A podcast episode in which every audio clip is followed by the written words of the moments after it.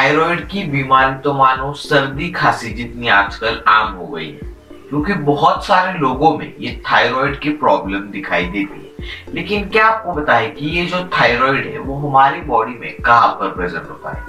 और इस थायराइड का हमारी बॉडी में क्या काम है?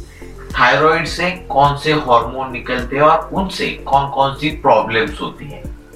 तो इन्हीं सारी चीज़ों के बारे में बात करेंगे आज की इस वीडियो में। So hey welcome viewers this is Rishikesh Kurade and you are watching pharma boy YouTube channel so without wasting your time let's start the video तो ये जो थायराइड है, वो हमारी बॉडी में इस गले के रीजन में प्रेजेंट होता है।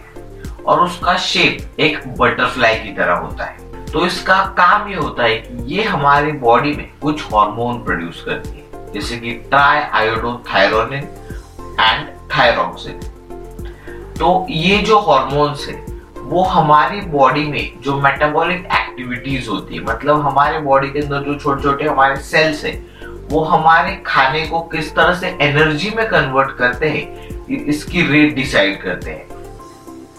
तो मतलब अगर आप ज़्यादा खाना खाएँगे तो ज़्यादा उस खाने से हम कितनी एनर्जी बना सकते हैं तो वो जो काम होता है, वो डिसाइड किया जाता है इस हार्मोन की वजह से। तो ये इस थायराइड का काम होता है।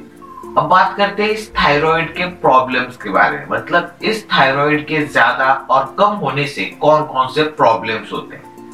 तो बेसिकली हम इस वीडियो में तीन प्रॉब्लम्स के बारे में बात करने वाले हैं। That is hypothyroidism hyperthyroidism and goiter तो सबसे पहले स्टार्ट करते हैं हाइपोथायरॉयडिज्म से।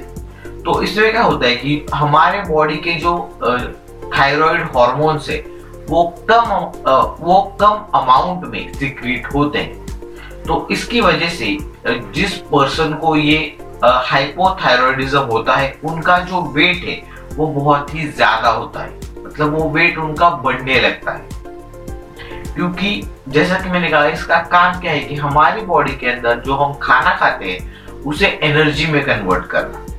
तो जब ये हार्मोन हमारी बॉडी में सफिशिएंटली प्रेजेंट नहीं होता तो हम खाना कितना भी खा ले, लेकिन उससे हमें एनर्जी नहीं मिल पाती और जिसकी वजह से ये जो हम खाना खाते हैं, वो स्टोर होता रहता है हमारी बॉडी में। जिसकी वजह से हाइपोथायरॉयडिज्म में पेशेंट का वेट बढ़ने लगता है।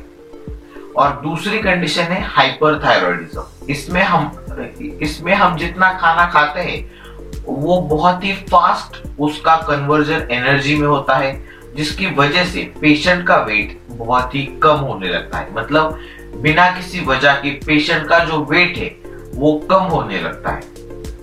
तो ये है हाइपर हाइपरथायरॉयडिज्म की कंडीशन देन थर्ड प्रॉब्लम है गोइटर जिसमें हमारी ये जो यहाँ पर जहाँ पर थायराइड हमारे जो ग्लैंड प्रेजेंट है, वहाँ पर सूजन आ जाती है और वो वहाँ पर स्वेलिंग हमें दिखाई देती है। तो ये हुई गोइटर की कंडीशन और अगर हम और अगर हम इसकी ट्रीटमेंट की बात करें तो इसकी ट्रीटमेंट में आयोडीन का बहुत ही ज़्यादा इंपॉर्टेंट रोल होता है. मतलब अगर हमारी बॉडी में सफिशियंटली आयोडीन अगर हमारी बॉडी में नहीं जा रहा है तो इसकी वजह से थायराइड की प्रॉब्लम्स क्रिएट होती है. तो ये चीज़ आप समझ लीजिए कि थायराइड को अगर ठीक करना है तो आपको आपके खाने पर, आपके एक्सरसाइज पर आपको ध्यान देना बहुत ही ज़्यादा ज़रूरी है। अगर मैं आपको एक छोटा सा अगर मैं हेल्थ टिप देना चाहूँगा तो वो ये होगी कि अगर आपको हाइपोथायरॉयडिज्म की कंडीशन है तो आप डायरेक्टली आप जो आर्टिफिशियल और जो बाहर से मिलने वाले जो थायराइड है, वो आप डायरेक्टली स्टार्ट मत कीजिए। क्योंकि उसके बजाय आप अपनी लाइफस्टाइल में आप चेंजेस करके देख सकते हैं। आप अपनी एक्सरसाइज की जो सारी चीज़ें वो करके देख सकते हैं, आप योगा करके देख सकते हैं। किसी भी हार्मोन की थेरेपी लेने से पहले आपको सारे नेचुरल जो वेज है, जैसे कि एक्सरसाइज फॉर एग्ज़ाम्पल योगा आप ट्राई कर सकते हैं। तो ऐसी चीज़ें आपको ट्राई करनी चाहिए before starting any artificial hormone therapy तो ये चीज़ें आप ट्राई कर सकते हैं।